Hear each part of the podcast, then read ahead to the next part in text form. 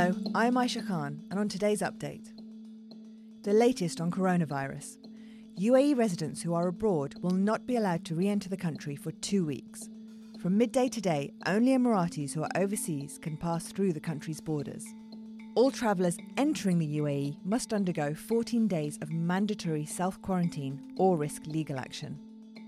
As schools in the UAE move to home learning next week, authorities have offered free mobile internet service to families who may not have Wi Fi at home. Oman is closing its borders and suspending all public transportation.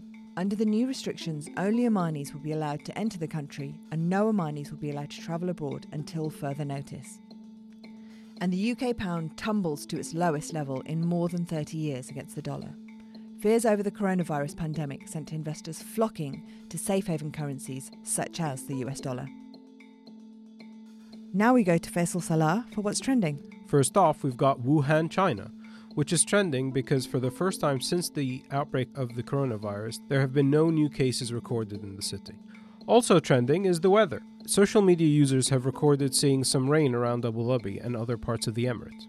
The UAE is set to see sandstorms and overcast skies on Thursday, with probability of rain falling over western and coastal areas.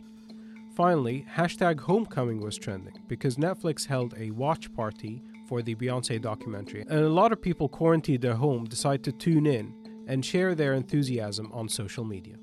That's it for today's update. If you want to get daily weekday updates, subscribe by clicking the subscribe button in your podcasting app. Take a look at thenational.ae for all the latest news.